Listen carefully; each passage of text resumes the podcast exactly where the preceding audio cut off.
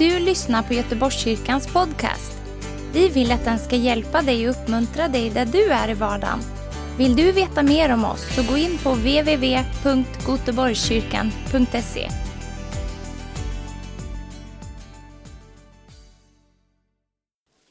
Ja, nu är det precis en vecka kvar tills julafton. Och eh, jag brukar alltid läsa de här speciella jultexterna för att förbereda mig inför julen, förväntan och tro och allt sådär. Och eh, om jag frågar er någonting som jag inte kunde svara på för 40 år sedan, för jag fick nästan exakt den frågan. Christian, vet du var julevangeliet står någonstans i Bibeln? Och jag hade ingen aning om det. Och min faster hon skämdes lite grann och så fick hon bläddra fram till Lukas kapitel 2. Och så läste vi från julevangeliet. Men jag förmodar att du predikar från julevangeliet på fredag, Frank. Ja. Så jag tar inte julevangeliet från Lukas, utan jag tar det från Matteus. Och Matteus brukar vi missa, jag vet inte eh, vad det beror på, men det är ju så att vi fastnar oftast i någon favorittext. Men eftersom jag idag ska tala om det namn som är över alla andra namn och hur han kunde få det underbara namnet så behöver vi förstå historien bakom vår frälsning, varför vi firar jul. Och att vi också har Bibelklubben här, en av de största husgrupperna eller grupperna vi har i församlingen. Ska, alla ni i Bibelklubben, ska ni stå upp?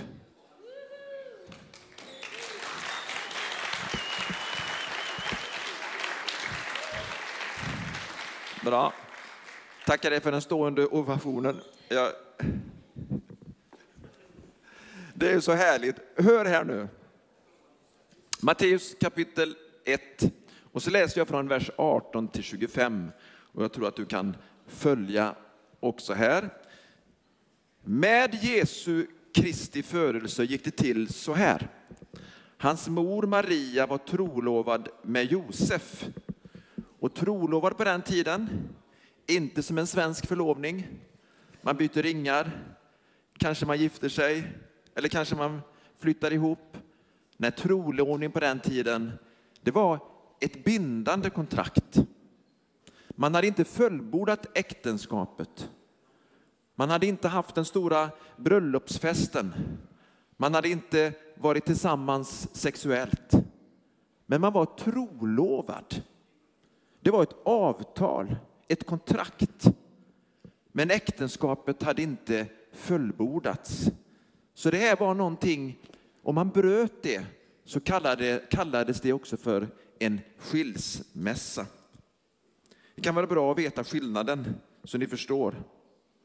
Och så står det så här, hans mor Maria var trolovad med Josef, men innan de hade varit tillsammans, och det betyder det tillsammans, sexuellt samliv, så visade det sig att hon var havande genom den helige ande. Alltså själva tillblivelsen är inte efter en, ett sexuellt samliv, utan det är den helige ande som är där. Och så kan Jesus födas fram. Det fanns inte någon manlig säd inblandad. Det är det som är så starkt också, att det står i första Mosebok kapitel 3, när människan har fallit i synd och Gud talar strängt till ormen och säger att ormen ska liksom stinga, vad då? Kvinnans säd. Men kvinnans säd, kvinnans avkomma, som är alltså Jesus, inte mannens säd. Kvinnans säd skulle söndertrampa ormens huvud. Men själva sonen blev stungen och det blev han för våra synders skull. För att vi skulle bli frälsta. Det är väl fantastiskt? Och jag säger det här rakt. Unga människor de vet mer om det här än vad vi vuxna tror. Men vi behöver också säga den sunda delen, vad Gud hade tänkt och också proklamera frimodigt våran tro att Jesus, Guds son, föddes och det var en jungfru. Alltså en ung kvinna som inte hade varit tillsammans med någon man som födde honom. Tror vi på detta? Yes, det är vår tro. Det är en grundpelare i vår tro. Och så står det lite längre ner. Hennes man Josef var rättfärdig och ville inte dra skam över henne och därför beslöt han sig för att skilja sig från henne i hemlighet. Han tänkte bara på henne. Vad gör Gud då? Vers 20. När han funderade över detta, då visade sig en Herrens ängel för honom i en dröm och sa, Josef, Davids son, var inte rädd att ta till dig Maria som din hustru, alltså fullborda äktenskapet med henne. För barnet i henne har blivit till genom den helige ande. Yes. Hon ska föda en son. Föreställ er själva den situationen att Josef får reda på att hans trolovade som han ska gifta sig med, som han liksom ska liksom fullborda äktenskapet med och hela den här festen och alltihopa. Och så får han reda på att hon är med barn. Han bara tänker på henne. Hon ska inte liksom skämmas, jag ska göra det bästa av situationen. Hur ska jag göra här? Han tänkte inte på sig själv. Men Gud talar till honom en dröm och säger, det har skett ett mirakel. Din blivande hustru, hon har blivit till, hon har, hon, barnet i hennes mage har blivit till genom helig ande. Vi har ju läst det här hundra eller tusen gånger eller två gånger. Kan ni förstå Josefs situation? Nej, det är inte så många som bryr sig om Josef. Han är knappt ett helgon. Jag tycker att Josef är fantastisk, att han bara lyssnar in det här och gör det här fina. Och så står det så här sen, hon ska föda en son och du ska ge honom namnet. Kom igen. Du ska ge honom namnet. För han ska frälsa sitt folk ifrån deras... Ja. Det här är så starkt för att judarna i riket tänkte först att när Messias eh, kommer så kommer han att bara befria nationen och så ska liksom han bli kung. Men när profetian kommer här och uppfylls så säger bibelordet att han först räddar, befriar, frälsar folket ifrån deras synder. Yeah. Därför Gud kom med ett rike där Jesus skulle bli herre i våra hjärtan och vi skulle renas från synd. Sen kommer han också med makt och majestät och myndighet att regera i evighet. Och vi ska också uppleva den delen. Men nu har han kommit till våra hjärtan och han regerar med sin, genom sin ande och genom att vi lyder honom. Allt detta hände för att det som Herren hade sagt genom profeten skulle uppfyllas. Och då är det Jesaja 7 och 14 som uppfylls. Se, jungfrun ska bli havande, eller den unga kvinnan ska bli havande och föda en son. Och man ska ge honom namnet Immanuel. Det betyder Gud med oss. Vem är med oss?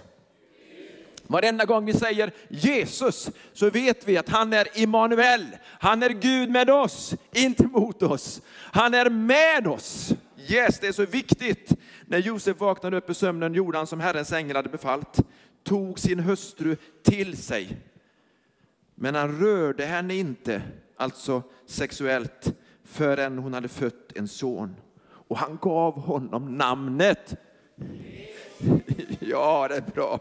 Nu börjar ni hänga med. Så nu har vi ett av de här namnen, två av de här namnen, hans underbara namn. Det första är Jesus som betyder fräls, frälsa från synd. Och så har vi också Emanuel, Gud med oss. Men så har vi också en liten vers, tar jag från Lukas 2.11. Du får förlåta mig Frank att jag, jag är lite grann före det. För det står så här, idag har en frälsare fötts åt er i Davids stad. Och så kommer det ytterligare ett namn på Herren. Och det är Messias. Eller Kristus. Kristus är grekiska, eh, Kristus är latin, Messias är hebreiska. Det är samma, samma namn. Det betyder den smorde, den av Herrens mode. För i gamla testamentet så var det en smörjelse med olja och den helige ande som kom över kungen när han smordes till tjänst. Eller profeten när han kom in i tjänst. Eller prästen i hans tjänst. Jesus, våran eh, frälsare, han är också den smorde. Han är konungen för evighet. Han är överste prästen som gav sitt liv för våra synder. Han är profeten som har talat Guds ord och som också är Guds ord. Han är den smorde. Halleluja! Jag tror att det man sagt någon annanstans har de sagt yes, amen, halleluja. Men vi tänker ju det är alltid någon som kan höra mig på tv så jag säger ingenting. Jag är bara glad. Du ska uttrycka din tacksamhet till Jesus om det är någon gång så är det när man talar om hans namn. Och det är någon gång när du säger Herrens namn så ska du se den här bilden. När du säger Herren så säger du Gud med oss. Du säger frälsning, du säger den smorde, du säger konungen, du säger profeten, du säger översteprästen, smord av Gud för evigt. Halleluja! Yes, och så är jag bara halvvägs in i förkunnelsen och så har jag det här bibelordet. Jag har så många minnen när det gäller det här bibelordet. Jag ska läsa nu Jesaja kapitel 9, vers 67. Jag var pastor i Vetlanda. Det är 35 år sedan, jag vet att det låter märkligt, men nästan 30, 30, 29 år sedan exakt så skulle jag dela ut blommor till alla som hade fyllt 70 år och vi var några fler. Och så hade jag skrivit ett bibelord. Och så tänkte jag att jag får ju lära mig det här bibelordet utan till. Och så var jag där i hushållen och så bara fick jag citera det här bibelordet. Och sen så blev jag så uppfylld av det bibelordet. Jag minns fortfarande hur jag gick där och var alldeles salig och delade ut blommor. Därför att det talade om namnet Jesus. Ett namn talar om hur någon är. Det finns en tanke många gånger, inte alla gånger har jag förstått, när föräldrarna ger sina barn ett namn. Jag är glad att min pappa ville att jag skulle heta Eddie, min mamma ville att jag skulle heta Christian. Tack gode Gud för min mamma.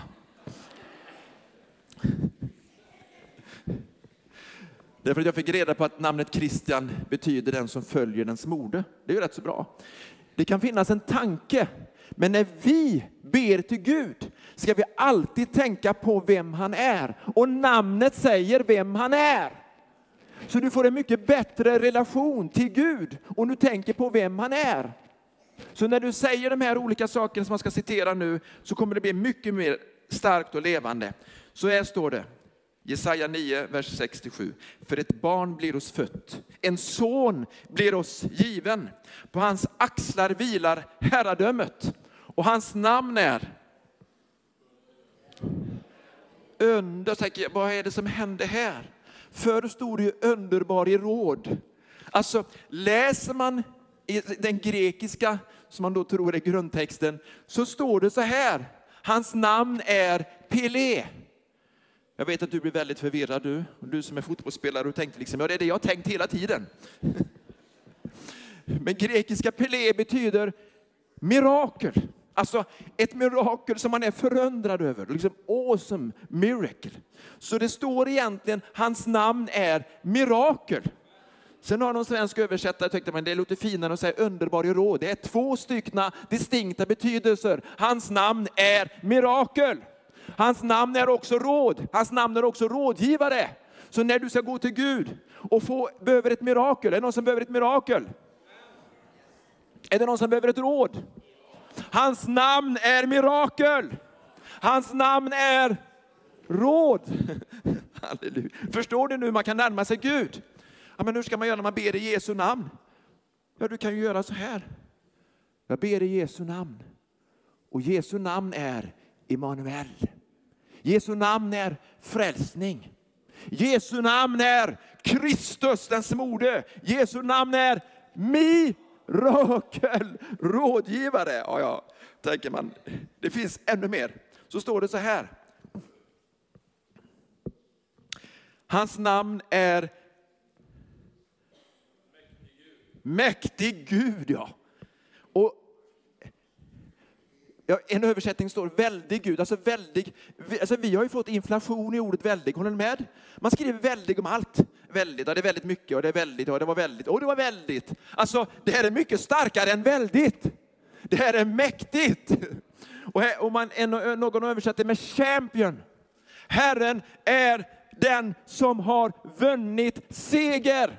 Han är den mäktige, the champion, som har vunnit seger. Halleluja!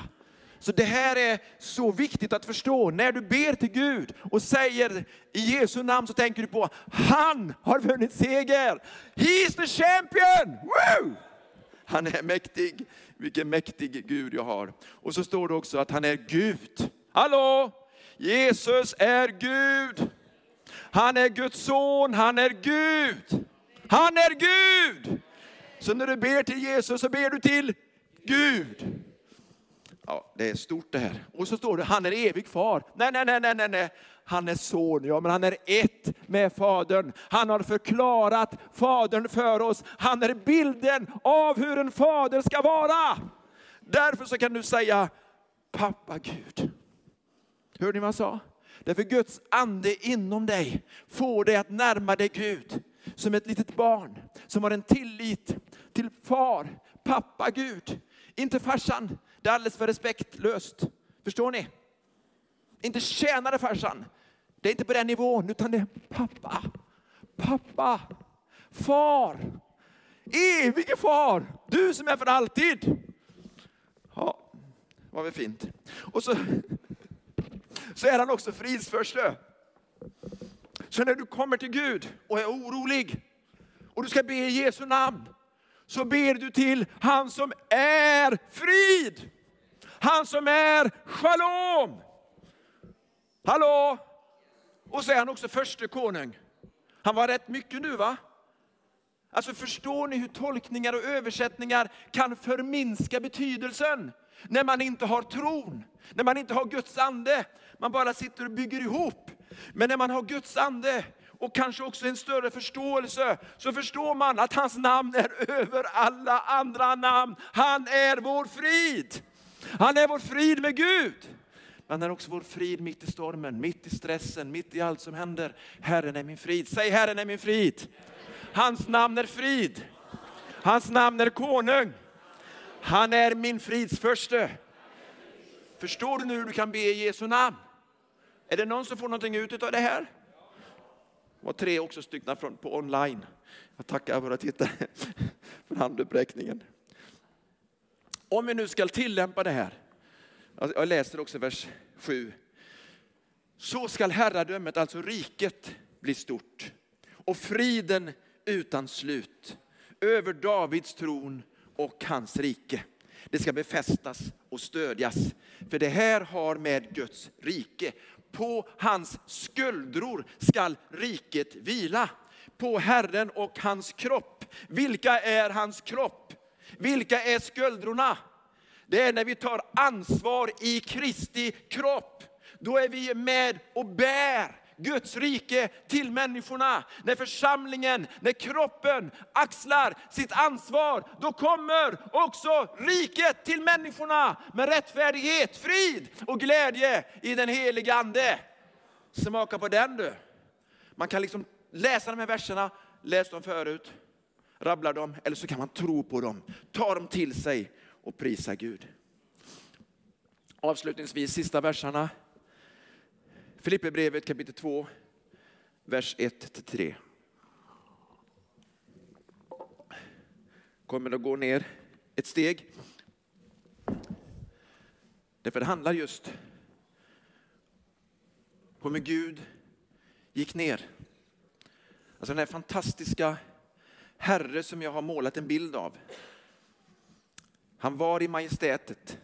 Han var hos Fadern på hans högra sida. Allt det här, han bara var där.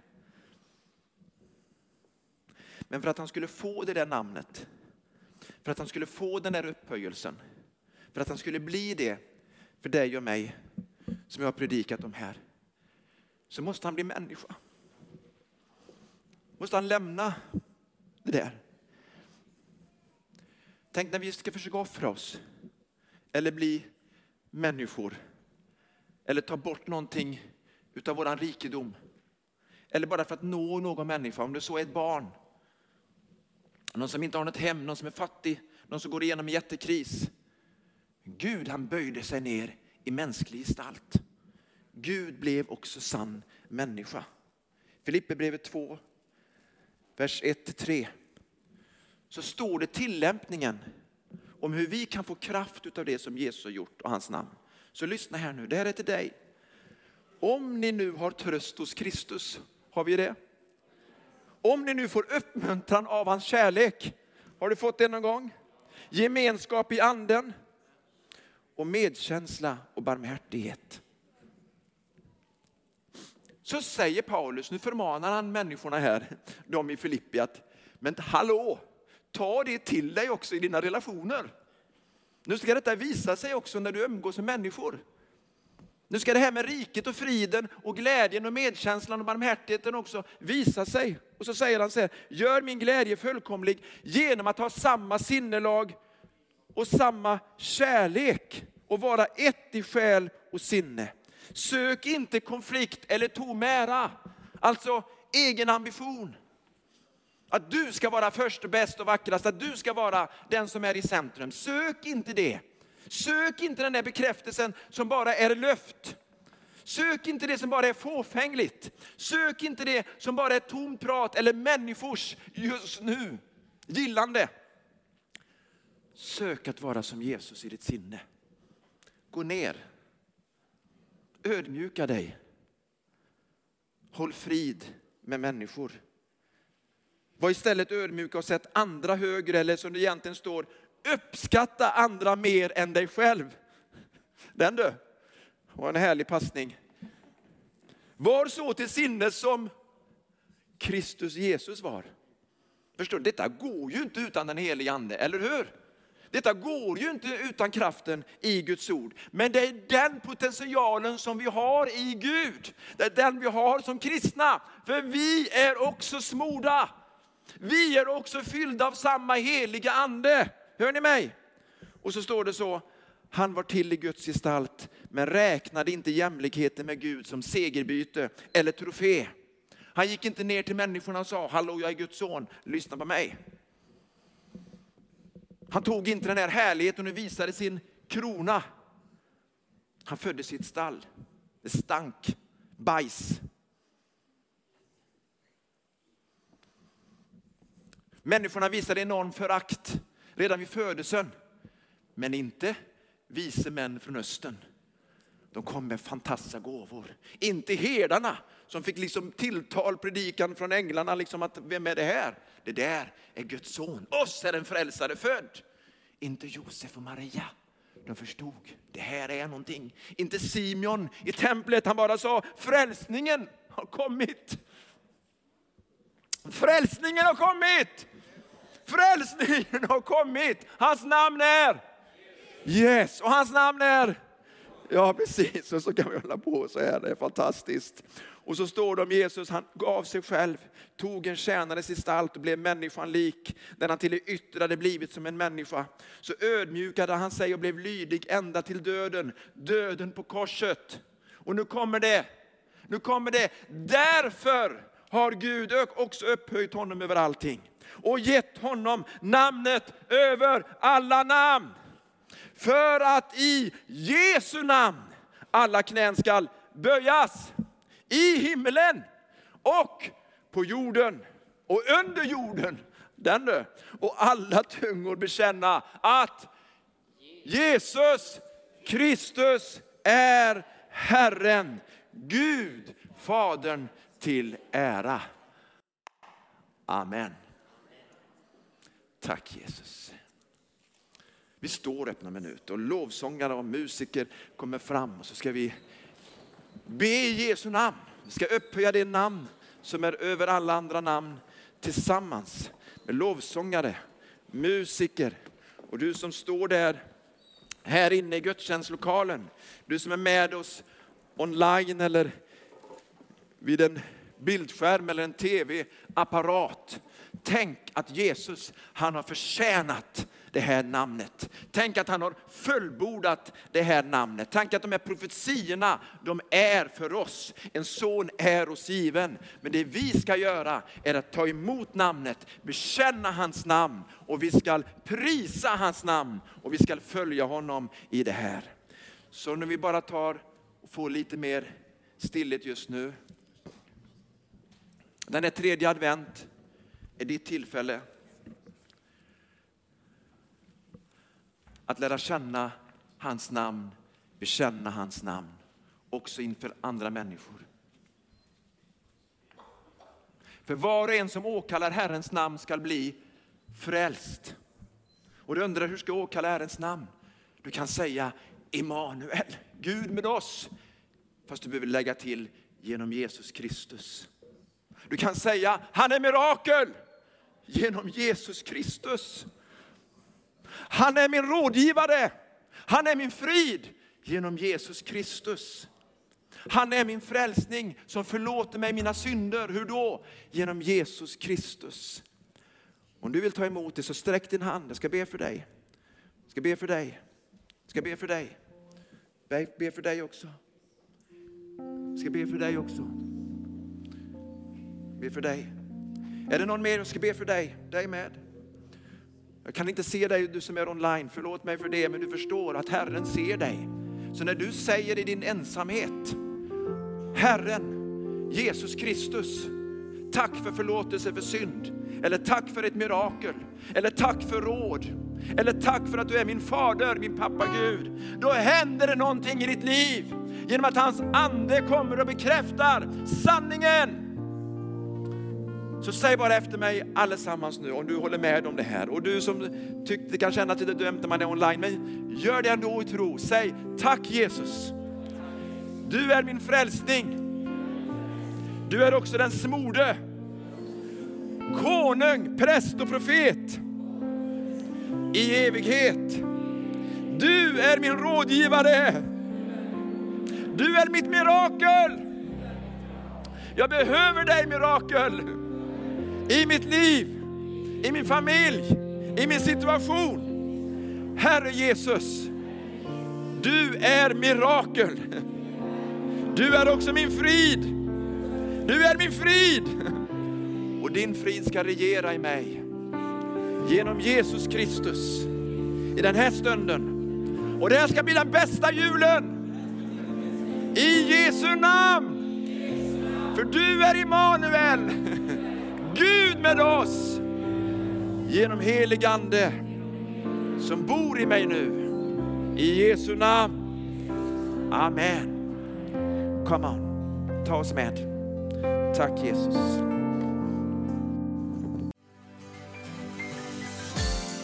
Tack för att du har lyssnat. Dela gärna podden med dina vänner och glöm inte prenumerera. Om du har frågor eller vill att vi ska be för något så mejla oss på info på söndagar har vi veckans höjdpunkt. Då firar vi gudstjänst tillsammans och det vore så kul att träffa dig där. Men vi har även samlingar för barn då? Gå in på vår hemsida goteborgskyrkan.se så får du veta mer. Välkommen till oss!